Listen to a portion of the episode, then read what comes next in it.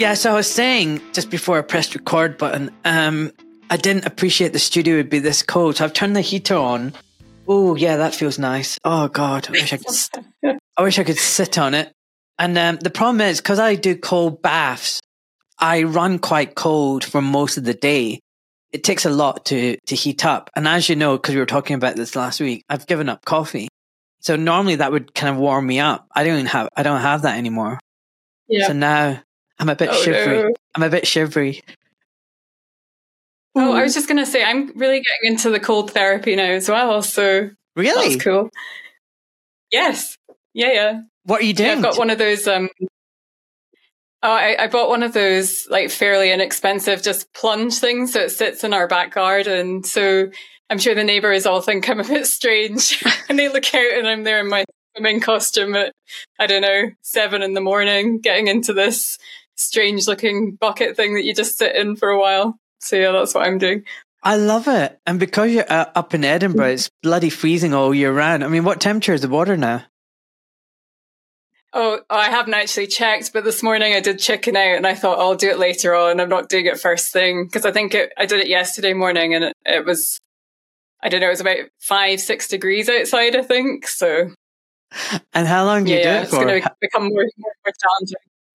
Yeah. Uh, oh gosh, I don't not not too long. So maybe just about six, eight weeks, something like that. No, no, as in like how long are you actually in the bucket thing for? Oh, I see. Oh, um, oh, it depends. So it depends how cold it is, but I think the longest I've done is about twenty minutes. Yeah. Whoa! So I'm working it up. Whoa! Oh, oh really?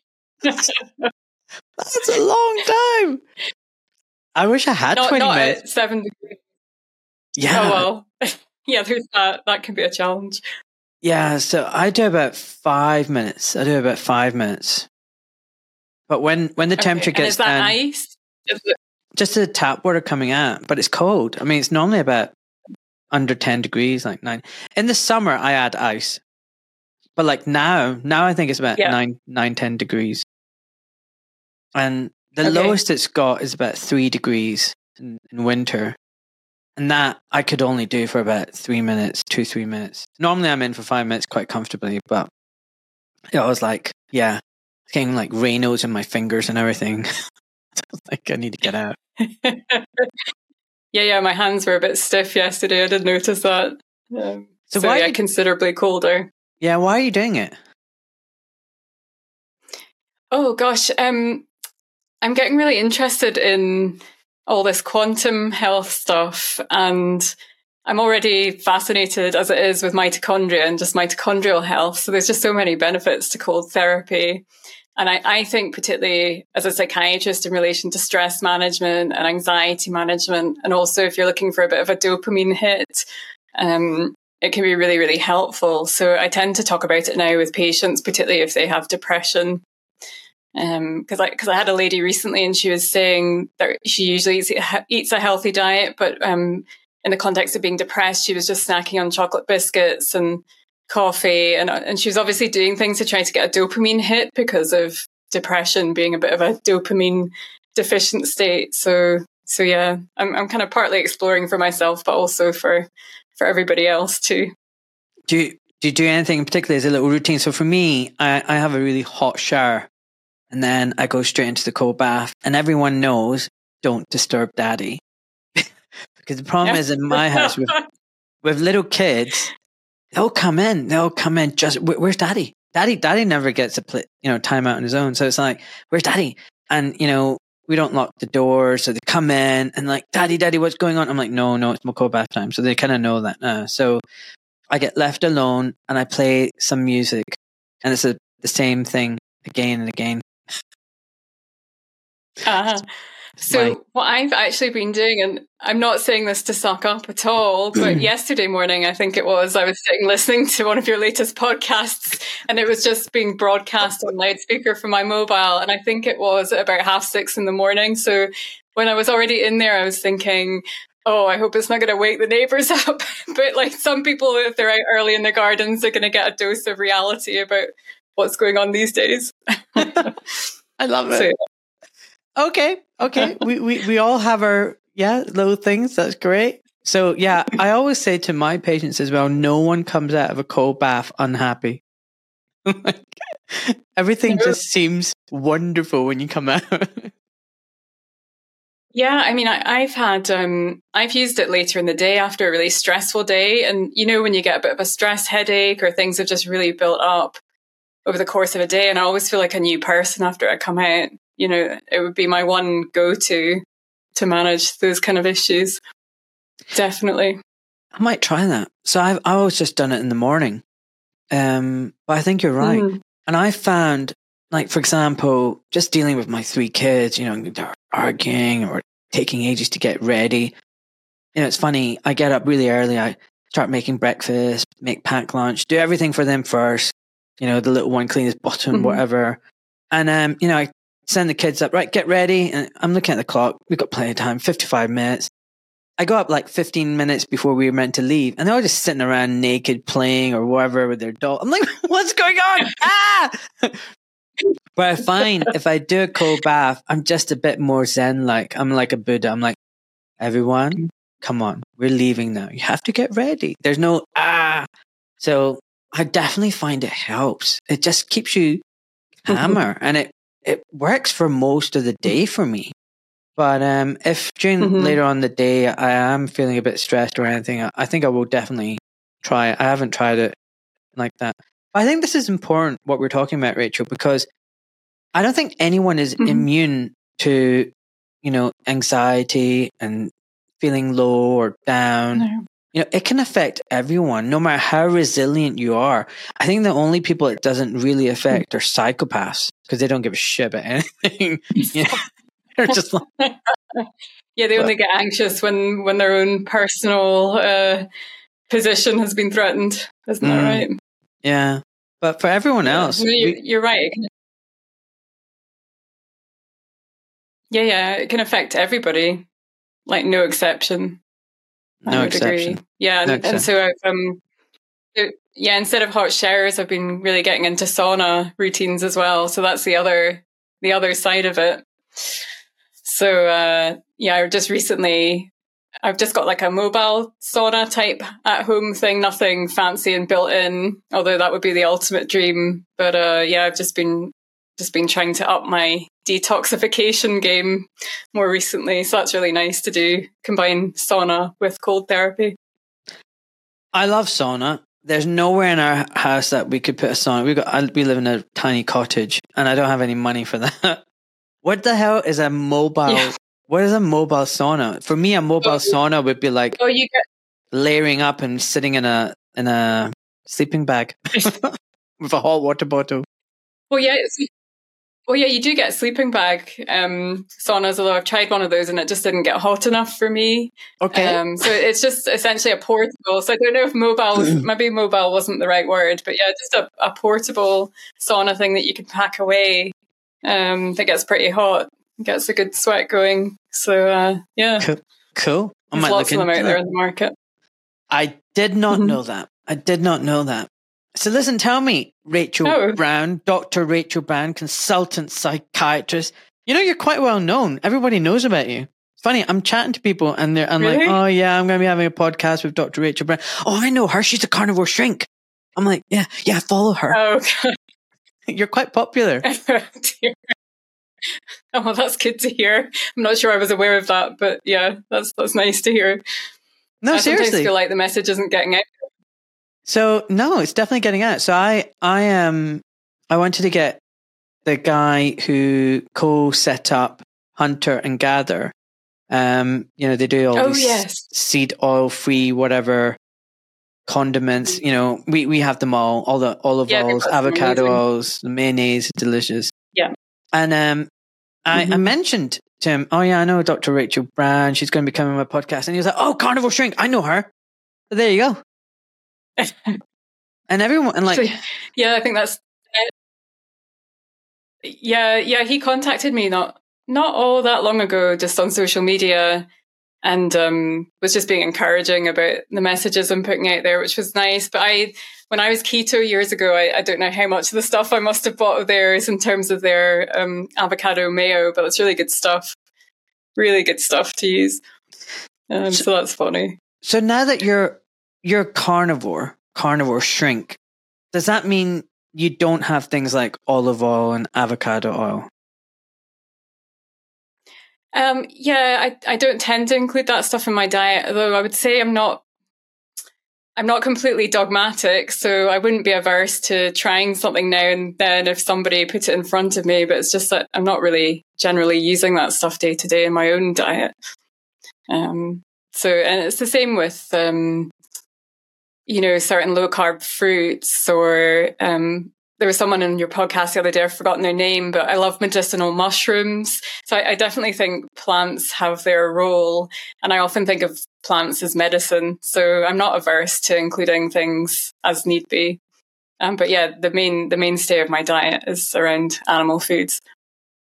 Yeah. So I'm, I'm like you then. I'm very, I'm not completely absolute on this or that, but having spoken to like Barbara Wilkinson, who's into herbal medicine, the Herbal Society, you really mm-hmm. appreciate the role that plants um, play in medicine through the ages, through millennia, and and the oh, drugs oh, yeah. and everything. And it's and just just to say all plants are bad and evil, it's like no, there's like there's good because uh, I know like people like Paul yeah. Saladino and other Anthony Chaffee talks about all the defense chemicals and toxins, but there's definitely a role for plants in our diet and in our health. But when it comes to like oh, sure. what is our evolutionary diet, I think it really is meat based. So I'm heavy yeah. on that.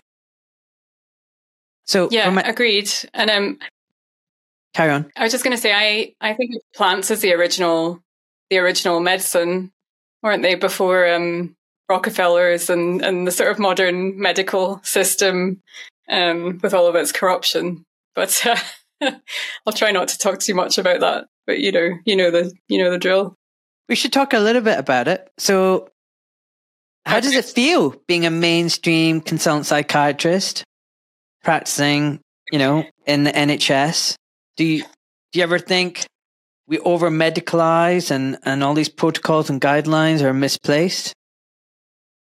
Oh, for sure. Um, yeah, being honest, it feels quite uncomfortable, um, especially especially with having studied functional medicine and, and just always having had an inclination to have a preference for natural treatments and holistic health and trying to address root cause of illness. I, I, I really don't think that modern medicine does that well at all.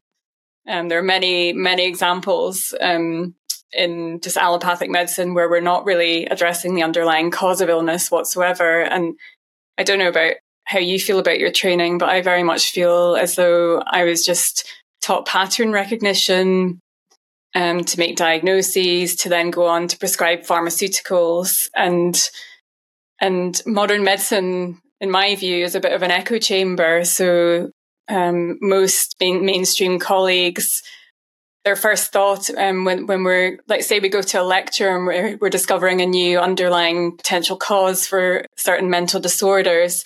Some of the first thoughts of people um, that they go to is, oh, um, maybe pharma will make a new drug for this, or maybe pharma will come out with a different drug for that. And I think we really underemphasize um, lifestyle interventions and, and just getting the basics down properly. So yeah, so uncomfortable and um, the NHS is is being dismantled in front of our eyes. That's another aspect of being a in the NHS that makes it stressful and difficult place to be. Yeah, hundred percent. So let's focus on that latter topic. I, I think too many people, again, there's too many sacred cows. Have this idea that this NHS is this wonderful treasure, national treasure, and it's owned by the state, by the people, and it's free. And it's none of those. It's not free. No. We, we pay a lot of money for it. A lot of it's actually privatized. Very little of, of it is mm-hmm. national state assets anymore. Much of it's PFI or mm-hmm. contracted mm-hmm. out to private organizations.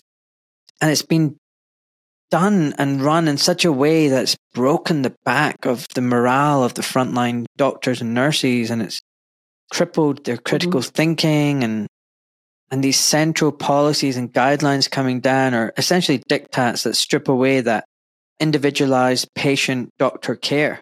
That's what the way I see it. Mm-hmm. Um, so let, us yeah, not. I, yeah, I don't disagree. Sad, isn't it? I mean, it? I, I, so I, oh yeah, it's incredibly sad. And well, I've been a consultant since 2011 in the NHS, but then obviously been sort of graduated 2003, working in psychiatry since 2004. And I, I cannot recall a time um, that was any worse than how things are now in terms of having enough resource and staff and staff morale. And, and yeah, there's so many different reasons as to why that's the case, but, uh, but I think it all factors into to what we're seeing happening in front of our eyes. Yeah. And about root cause, yeah, was, there are very few things that we were taught about root cause. And I think one of the things that really attracted me about orthopedic surgery was I kind of saw the root cause. The bus drove into the bicycle rider and fell off, and then he broke his femur. You know, it was kind of obvious what the cause was, the root cause. You know, there was always some root cause, some trauma or something. And uh, I, I really, I really just loved that.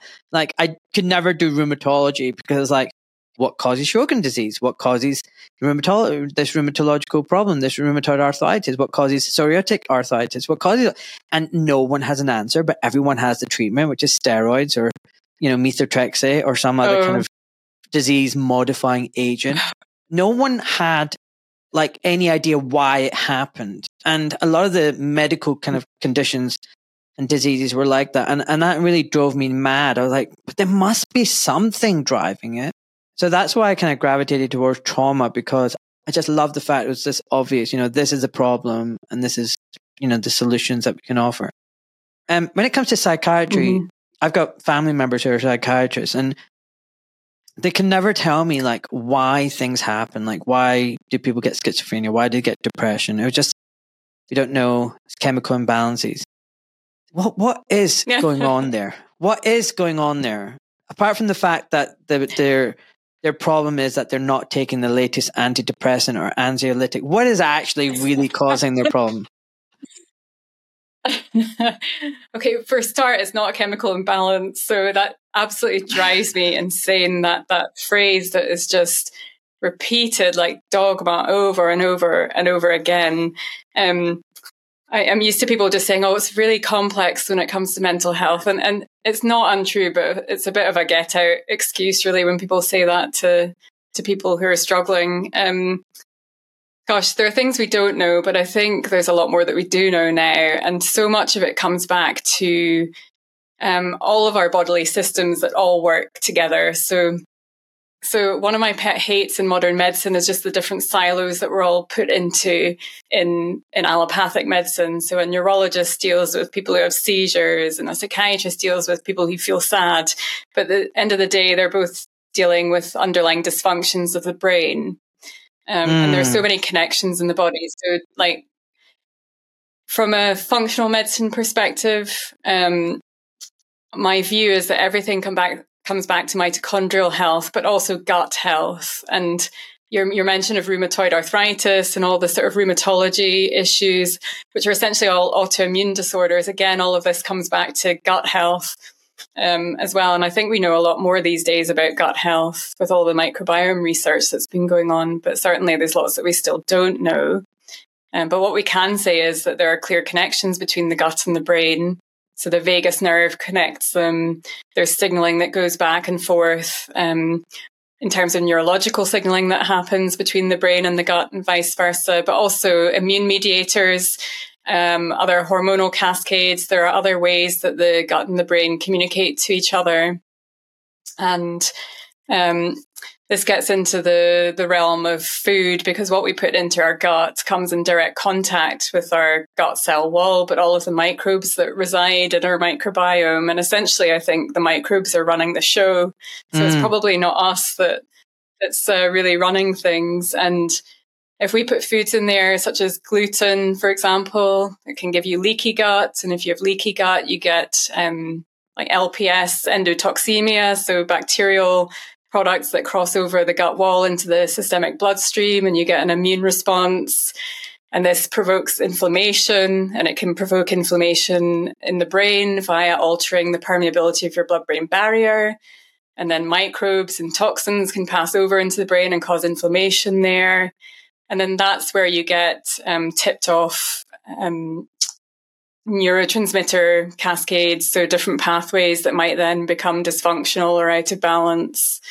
Um, and then we know that metabolic health is a huge thing um, because we also know that sugar is inflammatory and it can also contribute to um, dysfunction in different neurotransmitter pathways, such as ending up with far too much glutamate, which is excitatory. So that can make people feel agitated or cognitively knocked off, and then not having enough GABA, which is the relaxation neurotransmitter.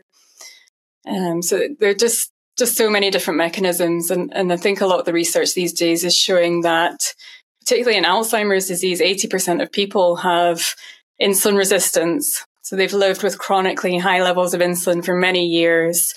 Um, without knowing it, we don't do the right tests in the NHS. So if you check a random fasting glucose or an HbA1c level, that's only going to really show um, if your blood glucose has started to rise. But you can be in a very high insulin state, and unless you're checking your fasting insulin level, you wouldn't know mm. that you have a problem with insulin levels until you develop frank type 2 diabetes, which would be end stage insulin resistance. And so, yeah, there's just so many different connections. Is and uh, yeah, even even something like stress can give you leaky gut. So we know from animal studies that even just a psychological stressor directly impacts on the gut. And this just shows us communication that happens between the gut and the brain. It's, it's like a spider. It's it's like a spider's web. Everything is linked. It's at some oh, like, like you said, in some respects, it's kind of simple but complicated at the same time. It's simple when you start thinking mm-hmm. holistically. It's simple when you start thinking there's multiple factors at play and it's not unknown, cause unknown. You know, um Oh. You know. Oh yeah. Yeah, that's something um gosh, I, I, sometimes feel a bit embarrassed being in mainstream mainstream psychiatry in terms of when we di- diagnose people with functional disorders, which basically means we don't know what the cause is. And there are theories about um, it being a sort of somatic physical representation of repressed emotions or whatever sort of um, gobbledygook people want to sort of interpret that as. But I think there's a lot of gaslighting that goes on in medicine and, and people people not being believed um, or, or doctors not necessarily understanding what the root cause is. So then if they can't pigeonhole you into a certain diagnosis and they just it then gets labeled as default as being a functional disorder. Um, when actually, I, and I agree with you, I think when you start to look at things holistically, the body's incredibly complex, but actually the solutions to take care of all health issues are fairly simple and, and multitasking and can take care of many different symptoms of all different um, sort of bodily dif- system dysfunctions. So, so yeah, so things like getting your diet right and your um, your fasting windows and your um, cold therapy and your detoxification regimes. There's, there's just so many simple things that people can do that can really tackle all, a lot of the underlying causes of different illnesses, if not all of them. Yeah. So I'm going to do a little recap. So the recap is the gut's really important. So I think I've heard mm-hmm. that there's more nerves around the gut than anywhere else in the body apart from the brain central nervous system. So that's quite mm-hmm. a lot of nerves hanging around in the neighborhood. And then you have a lot of neurotransmitters yep. actually made in the gut 50%, 70%, I think, oh, yeah. serotonin and dopamine. And then, so essentially, mm-hmm. your gut biome and your gut's really important. And, and what your gut biome is, is really dependent on what you eat. So, whatever you feed your gut, that will reflect your gut biome. And the healthier and more varied your gut biome, the healthier and more varied you know, your gut will be in your immune system and your happy hormones. And then, you know, you're more resilient that way. Mm-hmm. Now, let's go, yeah. let's go back a bit, right? What about things like past trauma and ancestral trauma? Say your dad was an alcoholic and your mom was stressed and then during the pregnancy, you know, you're, you're going through all of that and then you're born will you suffer from some of that anxiety and stress that your parents had? Is that passed through epigenetics or anything like that? Does that affect and influence? Oh yeah, I'm sure. I'm, I'm sure it can be, and also sort of adverse childhood experiences. Um, we know your body sets up a different stress response. So often people end up having a more exaggerated stress response in the body. So that's all to do with your HPA axis, axis and sort of cortisol responses and stress hormones. Um, so uh, it's difficult. I, I think I'm, I'm just trying to reflect. I think in all the years I've been practicing mainstream psychiatry, sometimes that message gets lost or isn't even known about. Um, so people just have more of a simplistic overview. So they equate an adverse childhood experience with somebody not managing stress as effectively as maybe the next person would. Um, but I, but I think when you step back and take more of a holistic perspective, we can actually dial down into why that might be. And, and it's not just all in somebody's head. And it's not just that they, it's not as simple necessarily as just learning better coping strategies. It can be actually about putting lifestyle measures in to lower your stress hormones and thinking about targeting things at that level. Yeah. Yeah, I I I think there is I definitely kind of subscribe to some kind of like generational trauma. I've seen it so many mm-hmm. times. Mm-hmm. Patients and like and there's an example. I know someone who whose grandfather had a really tough time in the Second World War. POW, saw horrific things, came back, was never the same and then that right. that that that parent then grew up in a very you know cold kind of stressed environment because you know the dad was aloof and stressed out himself this child was sent mm-hmm. off to boarding school didn't like it you know had anxiety and stress there and then by the time they have a child the grandchild they're they're stressed they've got anxiety and and I, I, just feel like it passes on and you kind of have to break the cycle. Mm-hmm. And you can. I'm not saying that it's there and it's permanent, it's fixed. I just feel like your environment can shape things and then make you more like the tipping point can be like the threshold is lower. So you then have to add in a lot of like resilient measures and coping strategies to make sure that you don't get swamped over by depression or anxiety. I don't know if it's making any sense. what I'm saying. No, I think I think that makes perfect sense. I don't know that I've got anything more to add to that. I, th- I think you've said it perfectly. Um, yeah, yeah. So, so let's talk about some of the common mental health problems because, again, just as a clinician, I've kind of seen an epidemic explosion across all age groups. It doesn't even target one particular group. It's every every aspect, every decade of you know the demographics, people suffering from anxiety is a big one. And then the, I think the next mm-hmm. one is mm-hmm. depression. I think anxiety for me is the, the biggest thing I see. People are very anxious. And then depression is a very close second. So, mm-hmm. what is driving that? And then, how? I mean, that's a big question, I know. And I've got theories, yeah, but yeah. I, re- I really want to hear what you think. And then what would you say, like for anxiety and depression, these two big ones, apart from popping a pill, what would you advise like listeners how to deal with that? Big questions, I know. Okay. Over to you. Oh, you. yeah, big question. So, um, thanks. so, the first thing that comes to mind in terms of exploding anxiety and depression um, rates, I, I just, I, it's been going on for a long time, but I suppose my brain automatically goes to the last three years and isolation. So the the emotion of feeling isolated um, is one of the most toxic emotions ever, um, if not the t- most toxic emotion. And I think what's happened in the last three years in terms of lockdowns and um, just the deliberate isolation of people that has had such a profound effect, I would say, on people's mental health and well-being. Mm. But I, I don't know, I don't know how far-reaching the implications of that are going to be. So obviously, we've come out of the other side of the the sort of nonsense of the last three years. Um, but I still see people day in and day out who are still affected by everything that went on. People who who've been too afraid to come out of their homes for since the original lockdown. Um, people obviously walking around still with material over their face, um, jumping away from people in supermarkets. I, I, think, I think there's been a huge amount of fear and isolation, and, and that's very big for people. And people have lost their businesses and had suicides and just everything else that you can think of in terms of what's happened since 2020.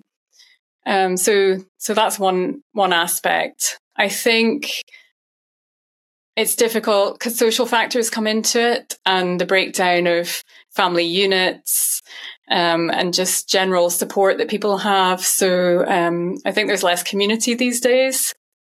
Um, and again, that adds into the isolation theme. Um, so that can be absolutely hugely destructive for people and, and their mental well-being and their mental health. And then you come more onto the modern environments. So our light exposures are all terrible as a as a whole these days. So um, we're we're indoor living, um, surrounded by toxins, you know, left, right, and center in the environment. We're being um, we're being exposed to toxins in just so many different ways. So whether it's even when you're outside in the environment, glyphosate and other fertilizers and, and pesticides that are being used and then the stuff that they're spraying mm. in the sky. Um, and um, heavy metals that we're exposed to in different medications. Um, and then also pharmaceuticals that directly impact on mitochondrial function. So there's, there's all of those issues that are going on as well. Um, I think we don't detox very well. So that's why the sauna routines are so important is to try and get some of this stuff out of us.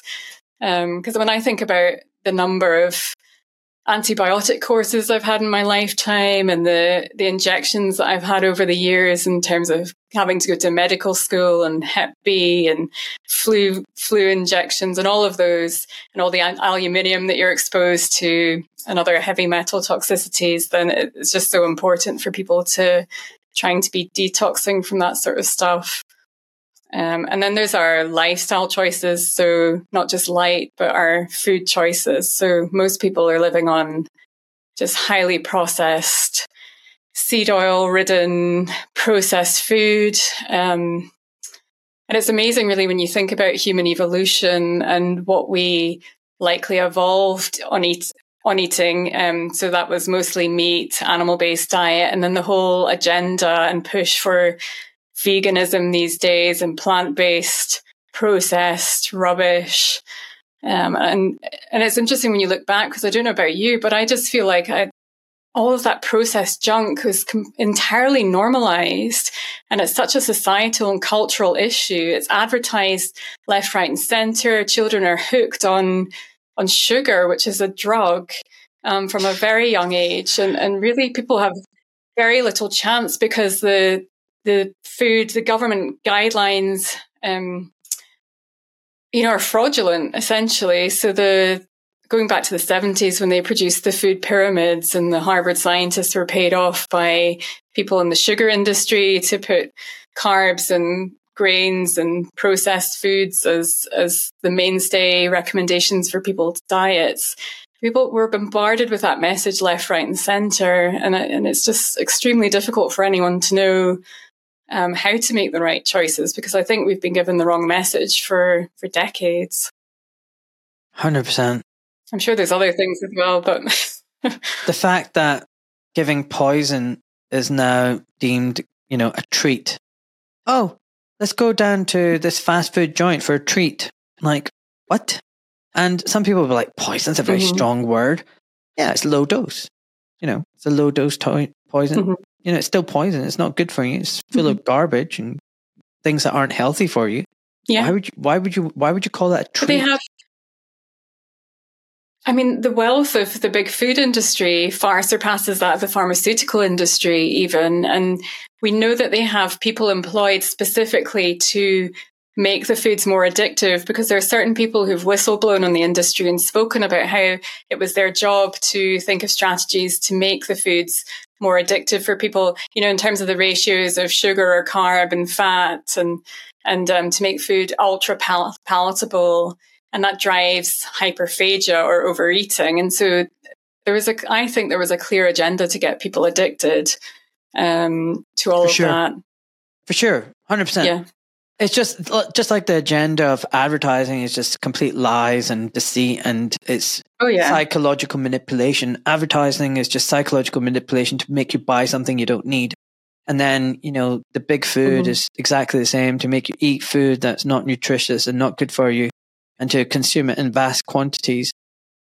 And it, it really is Mhm. worrying the trend that we're seeing. And we're just becoming sick. Just everywhere you look, people are sick. And Mhm. the biggest challenge for me as a father is trying to educate my children. I have to tell them, like, you know, every single time there's a birthday, and there's a, there's many birthdays, you know, in a classroom in a year, they all come out with these little sweets, and my kids now know to give me the sweet, and I put it in the bin. Um, Mhm. but you know, I have to keep reminding them, like, Oh, we're doing this because this is full of garbage, and I don't want you to eat this garbage. And and I think they're getting yeah, yeah. it. I mean, I think they're getting it. Yeah, my one of my biggest regrets was just um, kind of going along with things and, and not wanting. So my son's eleven now, and feeling like I didn't want him to be out of place, and letting him eat all of that junk at people's parties and so on when he was much younger. Although I have to say, I think they learn a lot by example. And it wasn't that long ago he said to me, "Oh, mum, I want to be keto." In fact, there was one day he said to me he wanted to be carnivore. Um, but he hasn't done that, and that's okay. That's fine. He is pretty much keto though, and um, after quite a while, it was just out of the blue. I think seeing what myself and my husband eat at home, um, he just decided he wanted to do that as well. And I think it's helped as he's gotten a bit older because he's had a bit more of an interest in how he looks and wanting to build muscle and physique and, and really into football and you know all, all the sportsmen out there that that children tend to look up to. Um, so somebody like Erling Haaland, for example, I'm not into football whatsoever, but I know about him because because of his sort of carnivore type lifestyle and intermittent fasting and cold therapy and all the biohacking that he does. Um, so I think there are some really positive influences out there. But yeah, um, I think children learn best by example. And um, in fact, I've I've made an appointment fairly soon to go into my son's school because he's meant to be going away with school for five days in, November. And when we went to the information evening, um, I, I was almost late for it. I was stood at the back, and then the teacher was talking about um, the different days, what their itinerary, what they'd be doing, and then where they would be going for lunches. And so it was like this day they can pick a sandwich for lunch, and then this day, next day we're going to McDonald's. And I stood there thinking, oh, I'm going to have to speak to them because I'm not okay about sending him away to just live on cereal and processed junk um, when he doesn't do that at home. So that'll be an interesting conversation coming up. Good luck. Good luck. Thank you. I need it. You know, going back a I bit, going back a bit, you talked about the first thing you kicked off was isolation. It's really funny you should Mhm. say that. I um, I spoke to someone called Tra- Travis Christofferson. I need to release the podcast this week sometime. I've done too many podcasts. They're all backed up.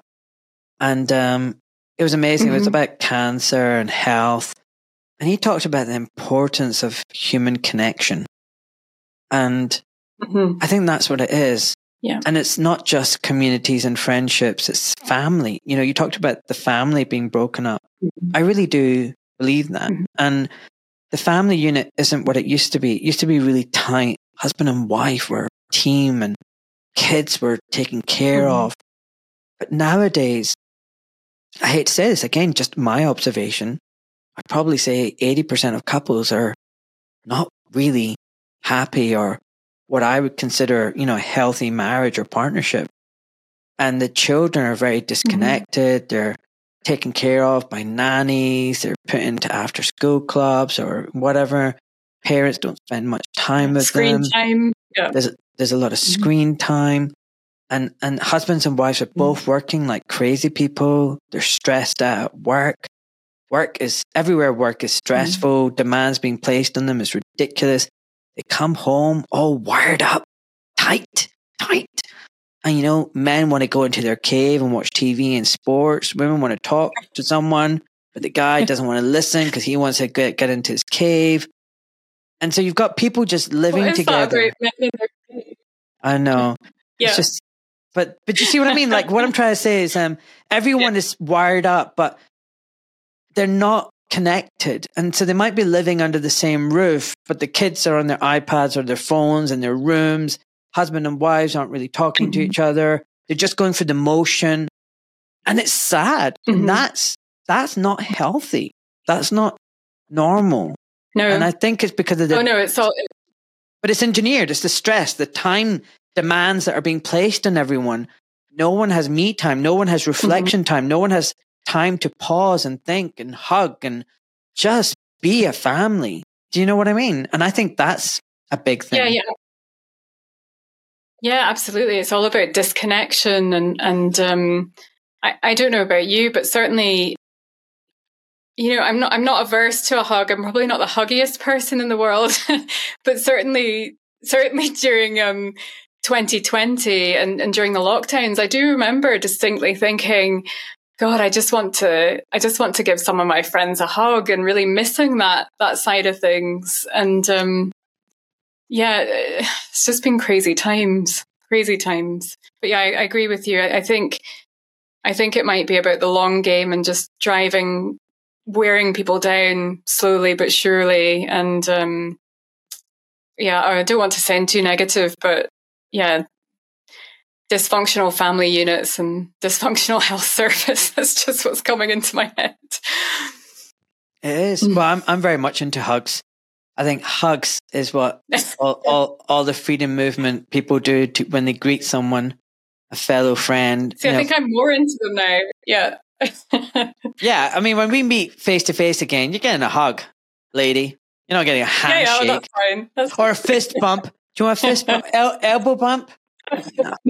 Whatever. Nah. Actually, do you know what? I hate handshakes. I just think handshakes are really cringy. Um, but I don't know what my problem with them is. But yeah, I'm not the biggest fan of handshakes. Oh, talking about funny handshakes. okay. With- yeah, well, yeah. let's let, talking about cringeworthy handshakes. I used to get a lot of weird handshakes, like weird kind of limp. Oh thumb over my oh, thumb, no. like a really weak, weird. And I'd be like, I, I, you know, I would say to the patient, what, what kind of handshake is that? Come on, give me a proper manly handshake. Well, what is this? And they would look at me like, like, you know, aghast.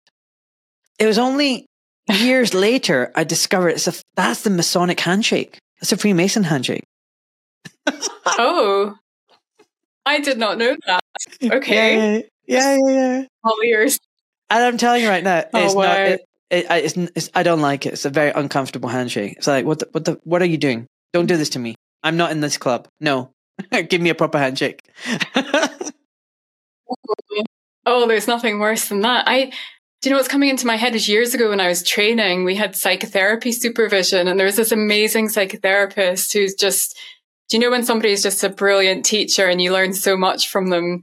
And I remember we were just just little junior trainees still trying to find our way in the world of sort of psychiatry and psychotherapy. And um, one of us asked the question, "Oh, should you shake your patient's hand when they come into the room?"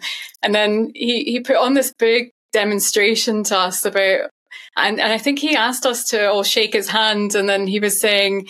Um, just making a big display of was that information that you really wanted or needed? And, and, was saying about how intimate that can be in that sort of situation. And anyway it's just um, it's amazing what you can pick up on from a, from a handshake. But the the the really the really uh, weak handshakes yeah it it almost sends shivers down my spine doesn't it? Maybe rightly so.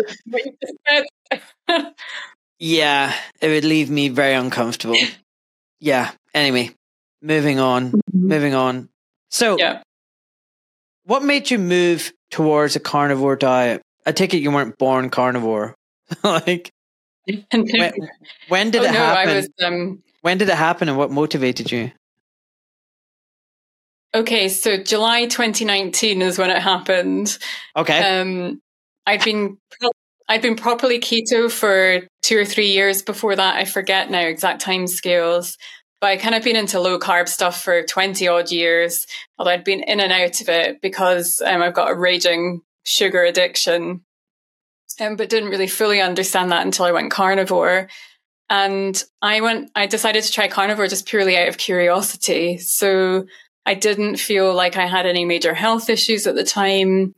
Um, but it was a keto influencer who I really respected her views, um, called Vanessa Spina. So as someone I'd bought meal plans from before and followed a lot of her content on social media. And I think she was doing a carnivore experiment one day. And that's when I first heard of it, when I looked at her dish of food on Instagram. And I thought, what on earth is she doing?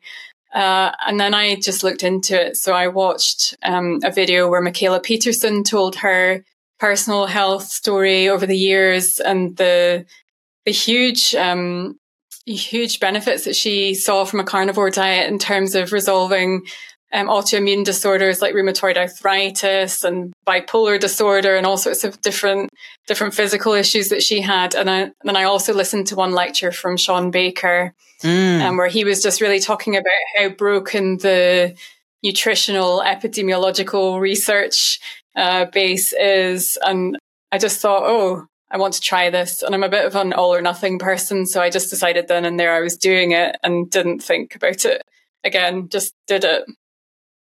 Um, so that's how I got into it. And then I just had so many health benefits that I wasn't expecting that I've just never stopped doing it. So, um, although I didn't feel that I had any major health problems, it really revolutionized my relationship with, with food. So it, it brought me to a state for the first time in my life that I'd never experienced before, which was um, having complete satiety when you eat, being able to go for long periods of time without having to rely on having another meal. So it made fasting a lot easier. Um, and just having absolutely no preoccupation or food noise. So, so no, um, I just found that my thoughts were never occupied by what I was going to eat next. Whereas when I still had some carbohydrate in my diet, there was this constant preoccupation and, and um, thinking about food that would happen. Um, and then also my immune health improved significantly. So I used to be somebody who, even when I was keto, I would have sort of viral type illnesses, if I'm allowed to say that. Um, thinking about some of your customer base, but you know, getting sick every so often and having sinusitis and those kind of issues. And um, I think well, after I went carnivore, I, I, don't think I had a cold for at least a good couple of years and went all through all through uh, 2020, 2021 working face to face with people and, and um, never feeling ill at all once. Do you know what? Um, there's been other benefits as well. But... Everything you've just said kind of describes me. It really does. I had a very guilty relationship with food. I had a major sweet tooth. At the worst point, mm-hmm. I was mm-hmm. getting up in the middle of the night having a bowl of cereal. It's really bad. Oh, wow. Mm. Yeah, oh gosh, I don't think I've ever done that, but I've certainly done many other things. Like, um, there was, I, I, was a really big Sex and the City fan when it was out. Um, so that kind of took me through my university days. And there's a scene in it where, where Miranda, um, I can't remember, I think she'd been given a big chocolate cookie or some sort of I think it was at the scene where um, she had a, a big cookie, you know, those cookie cakes um, where you can people can write happy birthday and stuff on them, and someone had written "I love you" on it, and then she didn't really reciprocate that feeling, so she ended up eating half of it, um, feeling sick, and then she put the rest in the bin. And then later on, you see her fishing it out of the bin. And I've definitely done, I've been in that situation before, not with a big chocolate cookie, but um, just other food where I felt out of control and I thought, okay, I need to get rid of it now. And then later on, the thought creeps back in, creeps back in, and then you find yourself uh, actually getting food out of the bin. yeah. There's all sorts I, of stuff that addiction makes you. Yeah. I was addicted to food and I had a go to relationship with food. I'd feel sick afterwards and feel dirty and poor self worth. I'd find my mood did fluctuate. It was just not healthy. And, um, you know, I was really, you know, in a bad way, type 2 diabetic, fatty liver, blood's all over the place, hypertension, overweight. And then um, I started with the intermittent fasting. And the, the, the great thing about intermittent fasting is it just really controls everything. It just stops this wild fluctuation and it kind of normalizes your insulin levels. And then naturally you, you start drifting towards one meal a day. So your your eating window just starts to go, get smaller and smaller over time, and you get to the point where you're like, I'm not really hungry. Why? You know, it's a bit of a faff making two meals. I'm I'm a bit lazy. Mm-hmm. I'd quite like to just make one meal a day. Thank you very much. And yeah.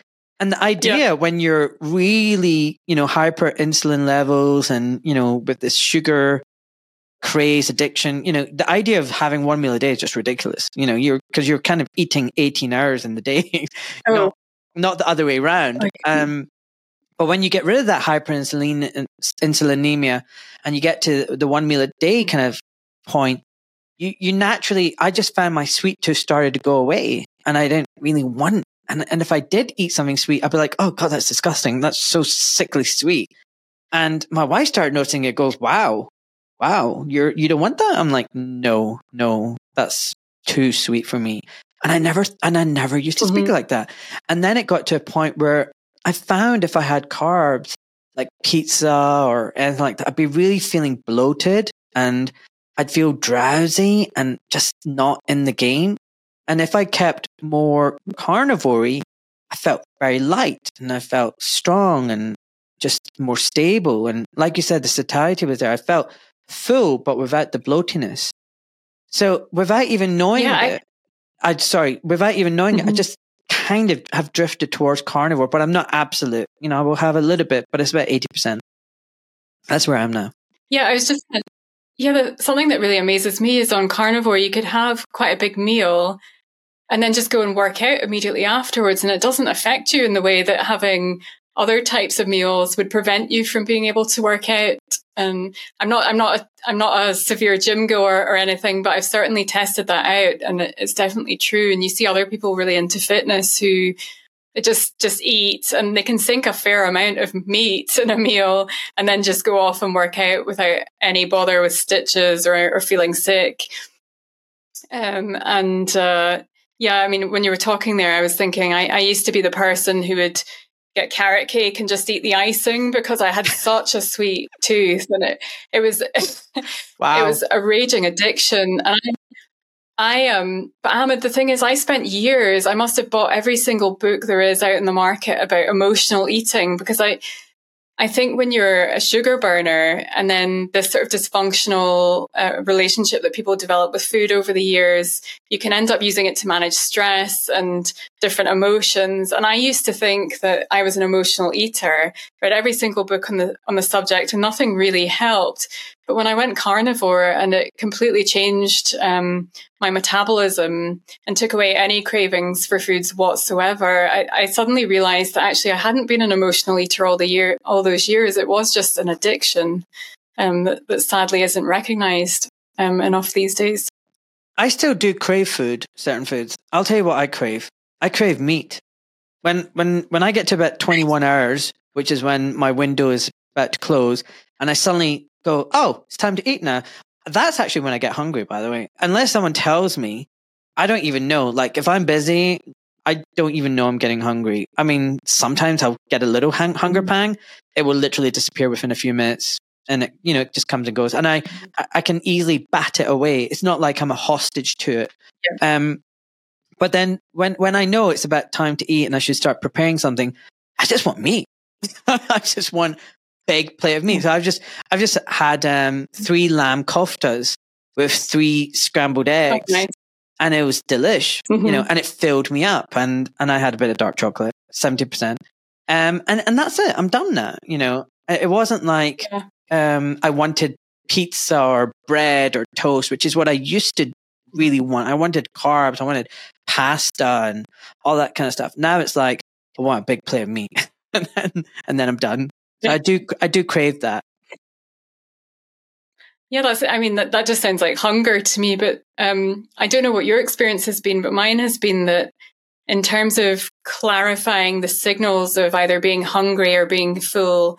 Again, carnivore just took that to a whole new level for me, um, as opposed to what keto had done. So keto really helped, but um, from my personal perspective, when I'm basing my diet around meat and animal foods, it's very clear to me when I've had enough to eat Um, and it's also, you go hours and hours and hours not thinking about anything, not even necessarily noticing when hunger starts to come on.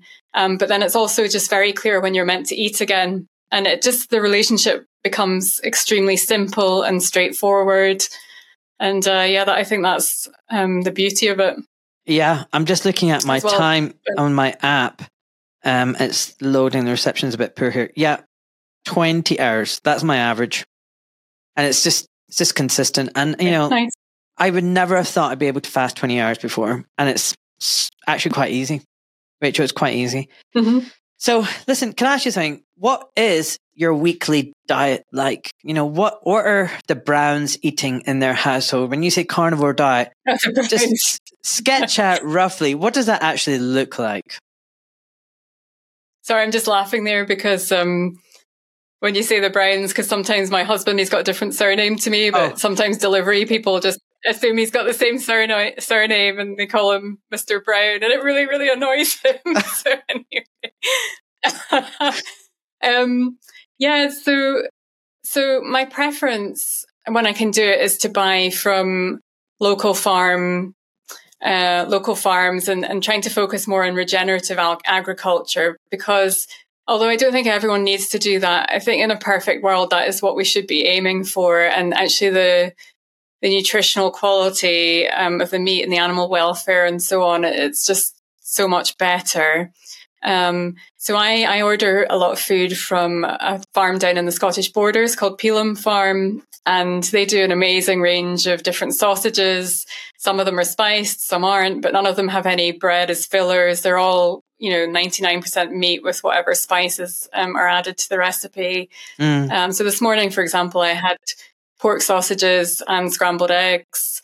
And I've been typically eating two meals a day. So I won't eat again until kind of early evening. And then it might be some lamb chops or ribeye steaks, a favorite, but I do burgers and I mean, I focus my diet around med- around red meat, and that's been another interesting part of the carnivore journey because in the beginning I started off with chicken and, and fish and so on, and mm. just over time, um, I think it happens to a lot of people, but I I end up craving red meat, and I don't feel fully satisfied, so I will get a lot more hungry if I haven't had my red meat quota.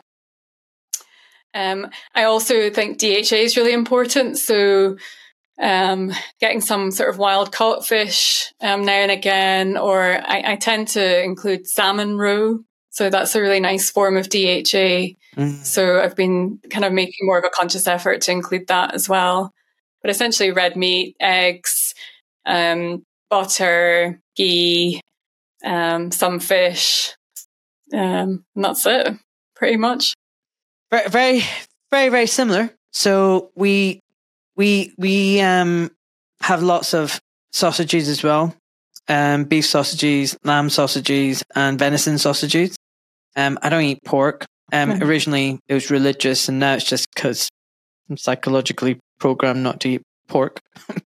but okay. I've heard lots of things from carnivores where they say all meats aren't the same, and actually it's very difficult to get good mm-hmm. pork and chicken because they're fed grains mm-hmm. and unhealthy diets themselves, and mm-hmm lamb is yeah. really good because it's all pasture fed, especially in this country.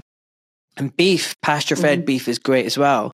So it's grass fed, pasture fed um, yeah. beef, I mean, that's just nutritionally so dense and so healthy for you. So, you know, I kind of mm-hmm. like you have, you know, I, if I do get meat, it's from a local regenerative farm. It's all free range organic chicken and, and the venison's wild and it's mixed with the beef fat, for example, in the sausages. And it's just great. Okay. The meat quality is just so much better than what you get in the supermarket. The taste is just you you know straight away. And and I've actually stopped going out to restaurants. One because I can't afford it, but two, you know, I I just find it's not as tasty. The steak that I can cook up at home is so much nicer than what I would get in a restaurant. That's charging a, an absolute bomb for for something yeah. that doesn't even taste nice. Um, but yeah, I've definitely drifted towards the red meats. I'm I'm like you. I find that unless I have and, and, and not even that, I used to be like, oh, you know, averse to fat. I'd be like, oh, you know, several years back, I'd be like, oh, don't know how anybody can eat this fat. Um, I, you know, I would have a beef fillet steak or whatever, just lean. Now I'm like, give me fat. I want a ribeye and I, I love the fat and I just It's really, I crave it. It's like, ah, it's great. I love it. And I, um, I get bone marrow as well. Yeah. And, um, roast the bone marrow. I love Nice. bone marrow gravy and bone marrow sauce. And, you know, and my kids are like, dad, that's so much fat. And I'm like, and do I look fat? And they're like, no. I went, this is a Mm-hmm. common myth. Fat doesn't make you fat. Sugar does. Mhm. So I'm trying to teach my kids Yeah. every day, you know, just, you know, tell them Mhm. all of this stuff. Um, but yeah, that's like, that's what I- my dad's I, like. I think, yeah, I mean, uh, that sounds perfect. I, I, I just think the average person wouldn't believe how many calories you can take in in the form of fat and protein and not put on weight. In fact, for lots of people tend to lose weight when they ditch the carbs from their diet. And I wouldn't have believed it myself. So um, I had a history of really calorie constricting during my uh, calorie restricting during my teenage years. And, you know, during the 90s, it was that whole fat is bad, low fat era. And I remember living on like fat free yogurts and 100 calorie things. It just uh, horrendous. And I sometimes just laugh to myself and think, what would the 90s version of myself think of me now when I'm chowing down on lots of fat from fatty red meat or I used to include cream in my diet. And in fact, when I went keto, that, that was a really big thing for me. I used to get uh, frozen raspberries and organic pouring cream and then just pour it over and mix it all together. And it made this really incredibly delicious, almost like raspberry ice cream. And I remember when I first started thinking, I'm just going to balloon, I'm going to put on loads of weight doing this Mm. with the amount of cream I was eating. And Mm. in fact, just the opposite happened. That was after I had my son. So yeah, yeah, that's what makes me think of. Yeah, well, I'm the same. Like, I'm just so happy. Like, all the fats, and um, I've almost got a six pack. I'm like, what? Can't believe I'm 48. First time in my life. You know, it's like, what the hell? This is this is great. I just so it's, whatever it is, it's definitely working. So I'm I'm I'm I'm totally with you there. I just feel like people need to understand that processed food is really bad. A lot of people say as well, carnivore diet's very expensive.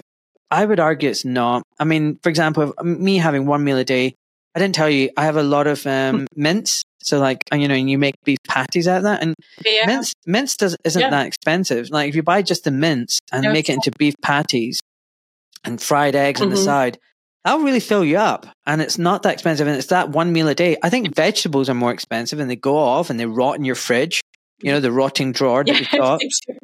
You know, it's just like, you know, Yeah. I'm tired of the rotting drawer. You know, you're like, oh, it's gone out of date and you're just throwing it out. And um, so all Mhm. these and all these meals, like three meals of junk food, I think are more expensive than one healthy meal.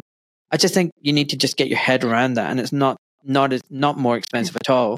The other thing as well is, you know, um just people need to learn to cook as well. Just get back to basics and cook things from scratch. I think that's important, Mhm. you know.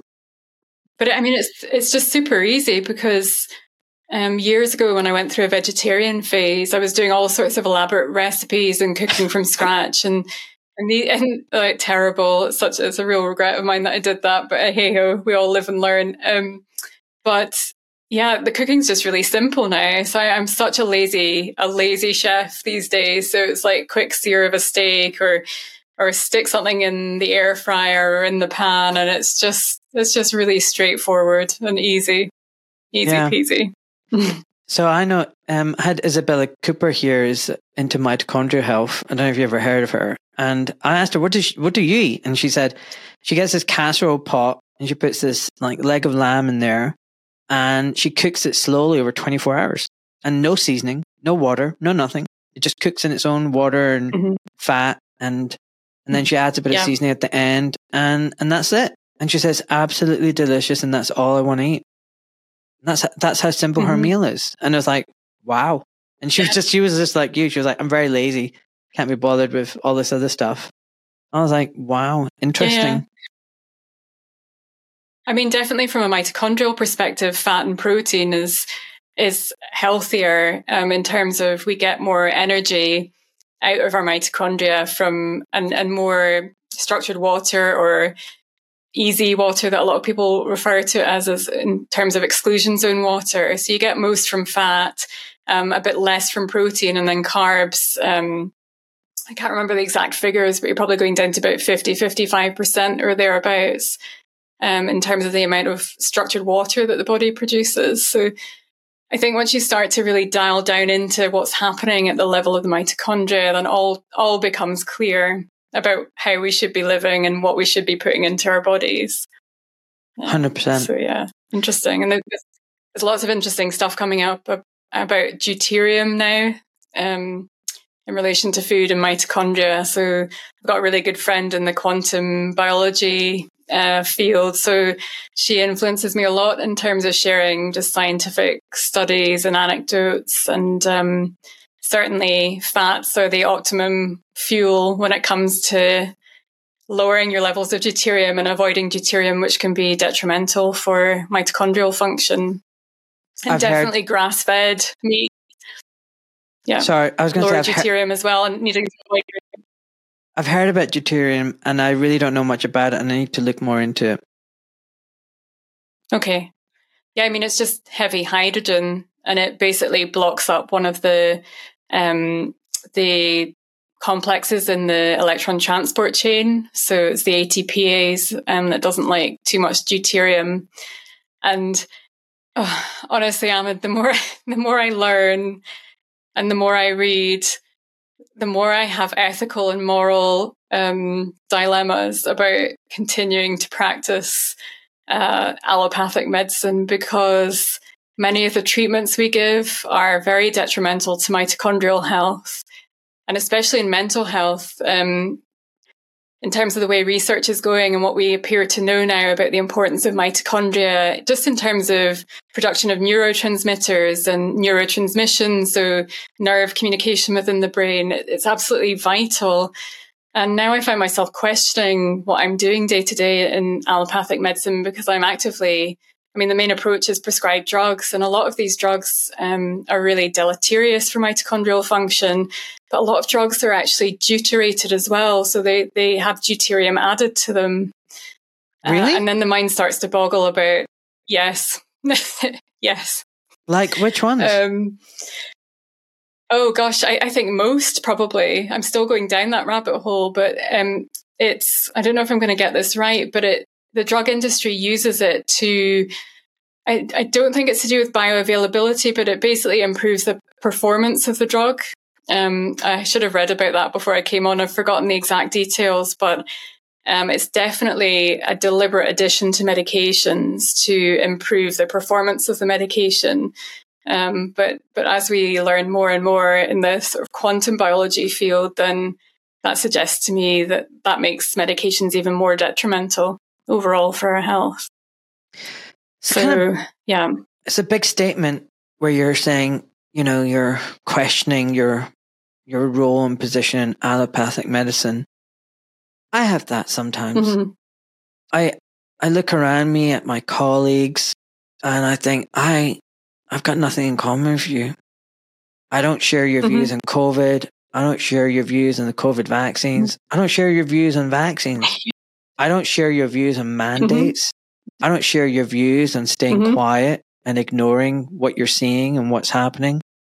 I don't share your mm-hmm. views.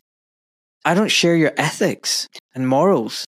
And then yeah. I look at the way they practice and it's incentive driven by making, doing more interventions, not treating patients holistically because it takes time and doctors don't have mm-hmm. time. But rather than put their foot down also, and say, sorry, I was going to say, rather than put their foot down and say, this is wrong. We need to practice medicine properly and we need half an hour with our patients and we will not accept five or 10 minute consultations. They just acquiesce mm-hmm. and cut corners and do treat patients in 5 mm-hmm. 10 minutes and get stressed in the process. And also the patient gets shortchanged. And so I, I'm surrounded by my colleagues and everything. And I just feel like, I feel like I don't fit feel mm-hmm. I feel like I have more in common with you than most of my colleagues. Yeah. Thank you. I, I was just going to say I'm completely with you on that. I um I don't disagree with anything that you just said there, and yeah, I frequently feel quite alone um, amongst colleagues in, in terms of lots of people are lining up to get more more jabs. Um, there are constant emails coming around about the the sort of vaccination drive in the local NHS.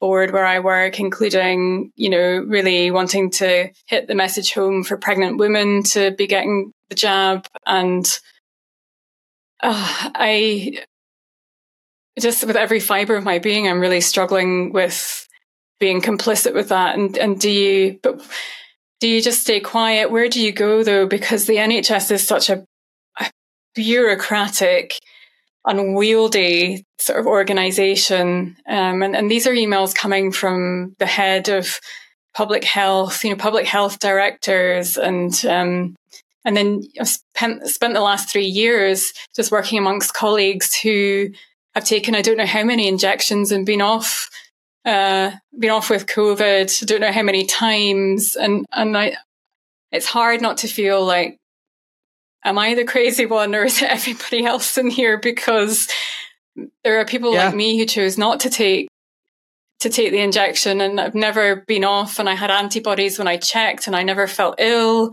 And um, I've had some colleagues ranting at me, sounding like like they were crazy for want of a better word. I remember one ranting at me about how uh, she couldn't live with herself if she brought COVID into the hospital, infected all of her patients, and then it would it would um, she'd probably take it home and her cat would get it and it would mutate and her cat would be cat zero. And, and this was in the midst of everything that was going on. And I stood there and the more she talked, the more I was stood looking at her thinking, you're, you're not, you're not sounding very unwell. You're sounding a bit unhinged.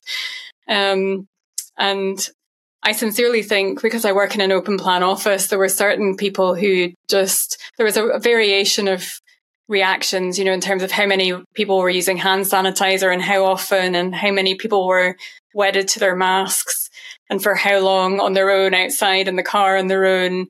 Um, but I sincerely think there would have been one or two colleagues had they found out that I hadn't taken the injections that they would have ousted me from that bit of the office. Um, that because the fear was so, so prominent in terms of the fear narrative. And uh, yeah, I've forgotten now what you were saying, but yeah, I, am so definitely in your camp and feel very alone. Do your colleagues know you've not had the shots? I, uh, some do. So, like a lot of nursing staff I work with do. Um, so we've got a team office where a lot of our nursing staff stay, and I'm friendlier with some than others. And um, there was one CPN and, and a secretary I work with who never took anything either. And the three of us have had our own narrative going the last three years and talking about, you know, different evidence that was coming out and coming, um, coming to the fore, maybe not in mainstream, but in other media outlets. Um, but I'm not all that close with some of the consultants that I work directly next to where my desk is. So I honestly can't remember. I think maybe one or two know, but I didn't have explicit discussions with the others at the time apart from this one who was going on about cat zero because the reason the conversation started was she was telling me oh phone up because you can get your appointment now to go and get your vaccination. And i'd said to her i'm not sure i'm going to take that. And then that's what triggered off this com- conversation about her cat mutating and what so the hell? What the hell? And but like you must and other colleagues other, Sorry, you're saying. So I was just going to say colleagues who wouldn't open doors. Like I had one colleague who was kicking doors open, not touching them with their hands, and and yeah, I mean it's it's just been quite a sight to behold, to be honest. And these are psychiatrists. Yes. They're treating people with mental health problems. Yes. That's kind of worrying. Mm-hmm. That's kind of worrying. Okay. Mm-hmm. How do you how do you fit in with all these people? Surely they must know that you treat people differently. I mean, do you give everyone pills the moment you can get give them pills, or do you try and treat them holistically? Do you get into trouble, or I mean, do people think you're different and you're a bit weird, or or you just get oh, on with oh, it? Probably. I don't know. Um, so a lot of them have known me for quite a, no- a number of years, and I'd hope that they they know um, or they have some respect for me as a clinician. Um, but I'm sure a lot of them think it's a bit wacky what I'm doing now, using ketogenic diets with patients and recommending people look at um, adopting a ketogenic diet for their mental health. And I've had I've had a few difficulties with some just um, interfering a bit with patients that I'm doing that with, as in suddenly asking them what they're eating and then telling the patient it's unhealthy. Um, so yeah, there are difficulties. Um, I work in a crisis service, so historically we have been fairly, um, fairly quick to escalate medications. Um, but my practice has definitely changed over the years, particularly the last few years. And I definitely focus a lot more on lifestyle interventions for people when that's possible. Sometimes somebody's acutely psychotic and really in a, a difficult, a bad way to take in new information. It's not always possible. And but certainly when I can, I do. And, um, it, it's difficult to see a way forward for this because in the NHS, I'm thinking because as much as I would like, and I'm trying to develop a metabolic psychiatry service where I am locally, I also worry about our regulators and um, being at risk, if I'm honest, in terms of being targeted for focusing more on lifestyle measures as opposed to pharmaceuticals, because there does seem to be a bit of a pattern um, out there of of our regulator not particularly taking kindly to people using naturopathic naturopathic medicine. No, anything that basically goes against the government narrative. You know, you you mentioned keto. Mm-hmm. Um, keto keto isn't wacky wacky. Keto was used to treat people with epileptic seizures. Keto mm-hmm. has been yeah. used in the past quite extensively, but it's just something mm-hmm. you know that's kind of like gone into the history books. So I don't think it's that crazy. And I think food is medicine and keto is great for brain health and is the best fuel for brain yep. and metabolism. So I don't see why, unfortunately, your colleagues don't really appreciate that there is a role to play in your diet in terms of mental health problems, which, you know, is arising mm-hmm. from the brain at the end of the day. Um, let's talk about things like schizophrenia and, like you said, psychotic illnesses. Okay. I mean, I can see uh, anxiety and depression being treated with lifestyle changes and some things you can't change though. You know, if you've got, if you're in debt, if your family members died or killed themselves, I mean, that's, that's going to cause you to get a bit depressed.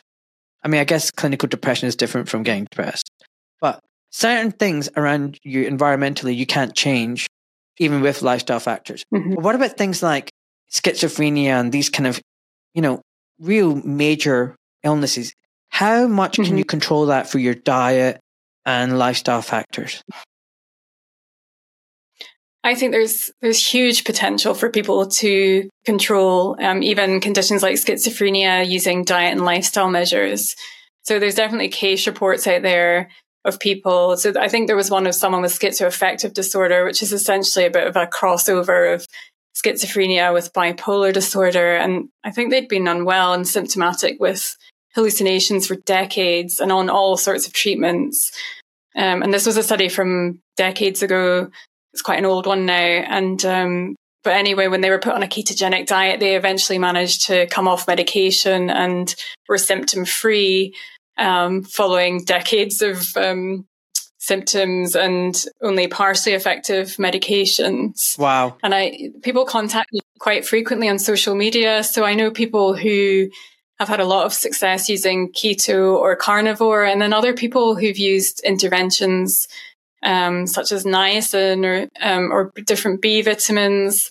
And again, another person I know of who was symptomatic um, with schizophrenia who was doing a ketogenic diet but still symptomatic and they went down a functional medicine assessment route and ended up treating underlying gut infections and then symptoms resolved that way so i, I think there's there's huge potential um, Amazing. in all of that problem is you won't gonna you won't get very many studies being funded for this because there's no money in it and pharma mm-hmm. will only fund things that you know to their advantage that's one of the problems and people turn around and say dr rachel brown talked about a case report that's not evidence.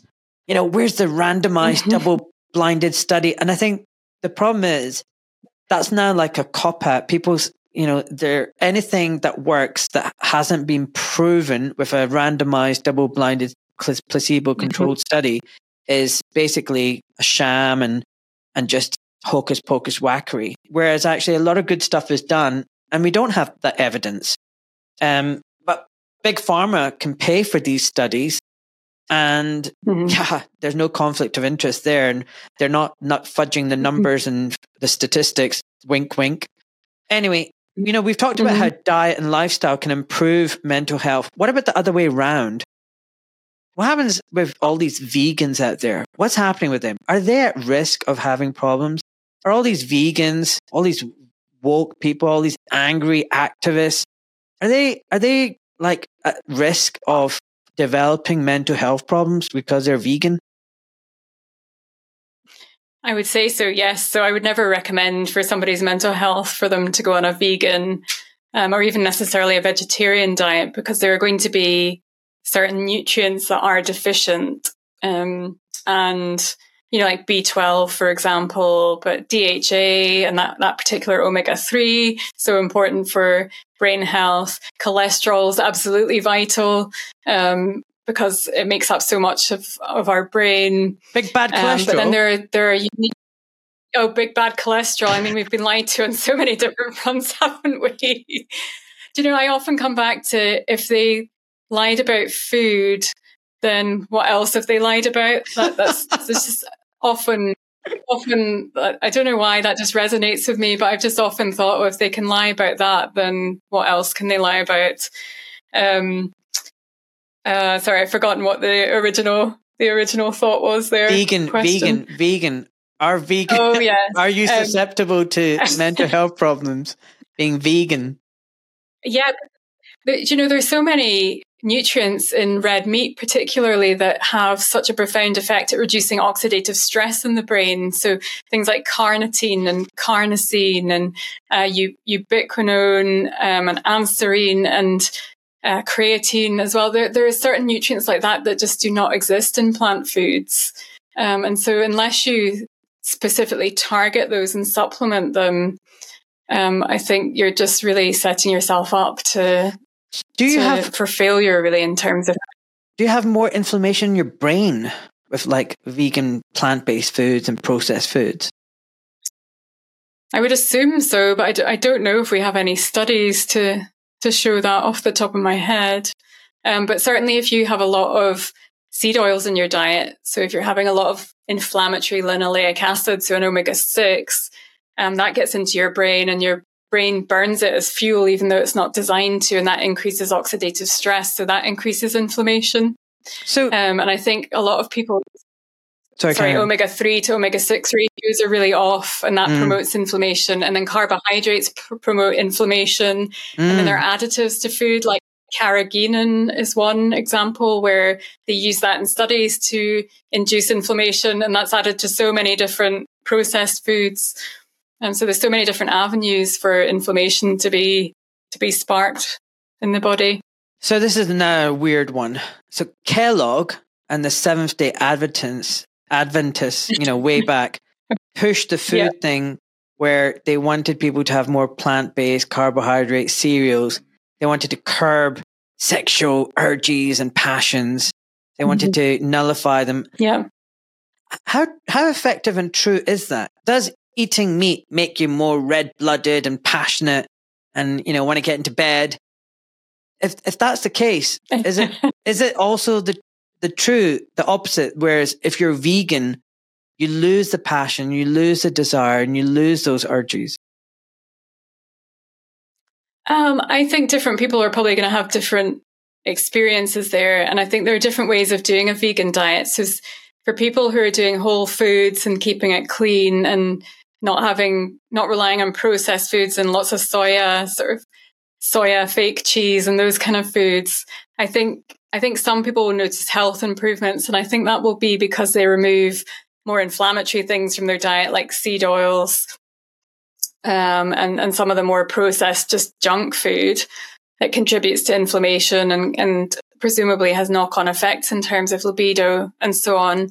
I, I, um, I, I mean, I absolutely agree about the whole Kellogg thing and the invention of cereals and saying breakfast is the most important meal of the day. And they had a very clear agenda for why that should be, just like you said, um, in terms of reducing libido. So I, I just don't know if there's any specific studies that I could think of where, where that's been shown, but certainly what you hear from people who are going keto or carnivore is that all aspects of health improve and hormonal health is just one aspect of that. And that includes libido. Yeah. the reason why I'm saying this is I don't see many carnivores who are confused about their sexuality or their gender. I don't no. see many carnivores who are depressed or unhappy and on antidepressants. All the carnivores that I know, very happy, very passionate, mm-hmm. great relationships, and happy bunnies. And we mm-hmm. have an mm-hmm. explosion of people with gender identity crises, confused about sexuality. Yeah. Maybe they don't have the desire and then they're confused. Maybe they don't fancy the opposite sex, you know, because they're meant to, you know, I don't know, they're they're they're non-binary, you know, but maybe the reason why they're getting all these problems is because of their diet. And equally, maybe it's got mm-hmm. something to do with the medication. So I, you know, I, I recently found out about PSSD. I did a podcast. I was totally unaware of this condition.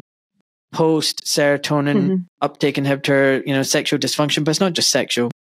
Mm-hmm. But I didn't know it numbed them and they didn't feel anything sexually. They didn't, they had numbness in their genitals, they had cognitive problems, mm-hmm. you know, and, and I wonder whether mm-hmm. that's even driving some of this gender identity thing. Cause if you don't feel anything, like you literally feel nothing, that yeah. yeah maybe that's why they think they're non-binary because they're not attracted to men they're not attracted to women there there's no sexual fire in there. There's nothing there's nothing. And um, i just wonder whether this is what's mm-hmm. all linked because i see all these problems on that side. I don't see problems with uh, uh, these problems in people who are carnivore. And i'm just wondering what's mm-hmm. going on here. Well yeah good question i would say. Very good question and I suppose that's combined with the the narrative that's being pushed in terms of the the non-binary stuff and gender gender roles and and gender variations. I, I, I, years ago in my training, so in my last year of training, I spent a year doing the gender dysphoria clinic. Um, so assessing people and being involved in assessments for um, people who wanted to go through a change. But back then it was you were trans male or trans female. And it really did open my eyes and change my views on, on that particular issue. Um, by the time I'd done that clinic for a year and, and seen various people, but in what way? But it bears no it bears no resemblance to what I see now in, in terms of um, people wanting to be gender neutral or just the amount of um, obviously biological males walking down the street wearing, um, you know, female dresses and so on, and not necessarily, they don't necessarily appear as though they want to be fully in the gender role. So they're not making any um, changes to to I don't know body hair or or trying to present more as a female. It's just very blatantly obvious that they're male, um, but they're happen, happening to be wearing a dress and and it, really does boggle my mind. Um, excuse me, because it's just so far from, removed from what was going on in what year would that have been? 20, 2010, it must have been when I did that clinic. It's, it's, it's almost unrecognizable to me what's going on now. Wow. Just 13 years. Crazy. Mm-hmm. Crazy. Anyway, we've been talking for an hour and a half. I could easily talk to you for longer. Wow. I've messed you around a few times with this podcast scheduling. I have to apologize for that, Dr. Rachel Brown. Dr. Rachel Brown, where can people That's find you? If they want to book a consultation, a holistic functional medicine, you know, a nice psychiatric appointment, wherever, where would they want to find you? An ethical doctor like you. Thank you. Um, yeah, so my new website is just uh, drrachelsbrown.com and there's lots of information on there now and people can book directly via that website. I'm also still active on Instagram. So Carnivore Shrink, I'm going to keep doing stuff there. Um, so people sometimes get in touch that way, but the website is probably the, the quickest way to book in. So being an honest doctor and very transparent, I should let the listeners know that I think of you as a very good friend, Dr. Rachel Brown. Oh, you're one. Of, no. I mean that you're one of the very small group of people that I trust, who I think is ethical, decent, kind, and considerate and caring. Just a just a good soul. And you know what? I feel blessed that we connected and we met. I don't even know how we did that. How did we did that? Was it through Instagram or something? I don't. I don't know. I met you at the PHA yeah, I, thing. Yeah, it might have been. I think you just messaged me randomly one day. It might have been on. It must have been on Instagram. I think. Um, but yeah, I'm just going to say the feeling's mutual, Ahmed, mm. and I just. I often feel bad because I, I don't feel like I've spoken out very much the last few years, but I also had a GMC thing going on, which isn't a full excuse, but it definitely factored in. But I just have so much admiration and respect for you and what you're doing on this podcast. And trying to get the truth out there to people um, in amongst very difficult circumstances. So, so yeah, I just want you to know I fully support you and what you're doing, and and God really appreciate. You. So, um, I, I um, I just I, I don't manage to listen to all your podcasts, but they really relieved a long journey, car journey I had to do, and I just listened back to back on a six-hour drive, uh, heading somewhere to meet a very famous doctor that we both know, um, who's probably the mother of functional medicine in the UK. And then when I was driving home, um, I listened to sort of five or six more podcasts, and um, it's just so important to get that stuff out there. Yeah, well, I'm actually going to see Sarah Myhill next week and spend three, four days. She's invited me over and I love her. She is such a good egg. And I think of her yeah, as a mentor. Amazing. She's like a mentor. She's such mm-hmm. a, a, good human being as well. And we're quite lucky and blessed to know her um, for sure, for yes. sure. And I think this is going to mm-hmm. open up a new chapter in my life practicing functional medicine. Um, I think mm-hmm. the fact that you're investigated by the GMC is a badge of honor, young lady. I think it's now obvious that the best doctors are investigated by the GMC. So there you go. And yeah, the, club together. Yeah. the GMC wrote back to me recently, and because um, I asked, "Am I under any complaint or investigation?" And they wrote back saying, "You're under no investigation." Um, but yeah, I'm having problems at my work. We'll see what happens there. But mm-hmm. currently, mm-hmm. I'm suspended, and it's mm-hmm. it was a bit nerve wracking. So again, talking about stress and anxiety.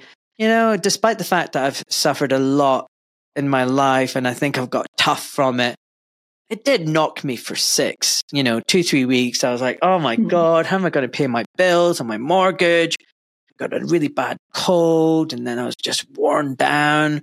I've picked myself up. I picked mm-hmm. myself up and um, mm-hmm. and I'm concentrating on, like all you said, um, you know, connections, you know, family time, yeah friends, mm-hmm. know, loved ones, getting out in the sunlight, exercising, my cold baths, getting good sleep. Sleep is important. Yeah. And, it, and it's really helped. Oh, for and, sure. And even though the future is still uncertain, I know I just feel hopeful. I feel like everything happens for a reason. I'm just going to be okay. I need to trust in God and it'll be okay. Right. Listen, can I ask you mm-hmm. something? Um, you're 175. Yep. You've lived a great carnivore life. You know, you got, you've got your family, your grandchildren all around you. You know, what words of wisdom and advice would you impart in them, health or otherwise?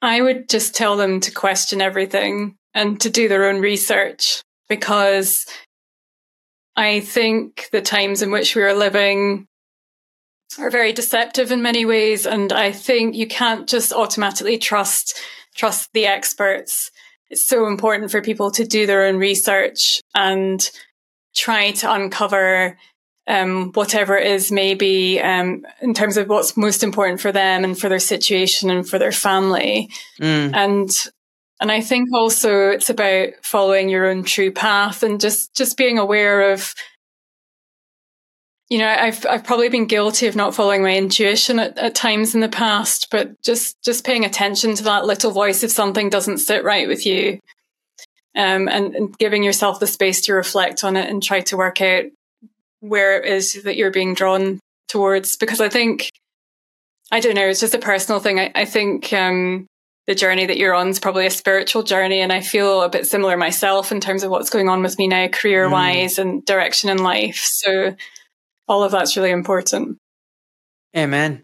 Definitely follow your gut, gut instinct, 100%. percent mm-hmm. Rachel, listen, I, I, I'm definitely going to have you back talking next year sometime if you don't mind. Um, I think you've got so many okay, good things to you, say, yeah. so many good things to say. And I also want to hear how your journey is going. You know, I think it's going to be very exciting. Like me, you're definitely on a journey. And um, everyone Indeed. listening, thank you so much for listening. And to the now I've broken through to the 300 mark, my 300 paid subscribers at £3.50 a month. Thank you so much. You're, you're taking some of the pressure off me, but it's still definitely not enough, guys, to look after my family and pay the bills and replace, you know, my lost income. I need, I need more than that kind of support. There's 30,000 listeners now a week and 1400 of you are now subscribers to the Substack. If you can, please subscribe. It's just £3.50 a month, £35 a year. It's not very much. And you're supporting me to speak up and spread the love and the knowledge. Okay, folks? So dig deep, especially you Brits. God almighty, you're freaking tight. Tight. And um, to the hmm. Americans and the Australians in particular, I love you loads. And the Canadians, God bless you. You guys have been the biggest subscribers, and and I I really thank you for that. Um, appreciate it. Yeah, Brits, Come on, dig deep. Um, Rachel, thank you so much. Thank you for having me. It's been a pleasure.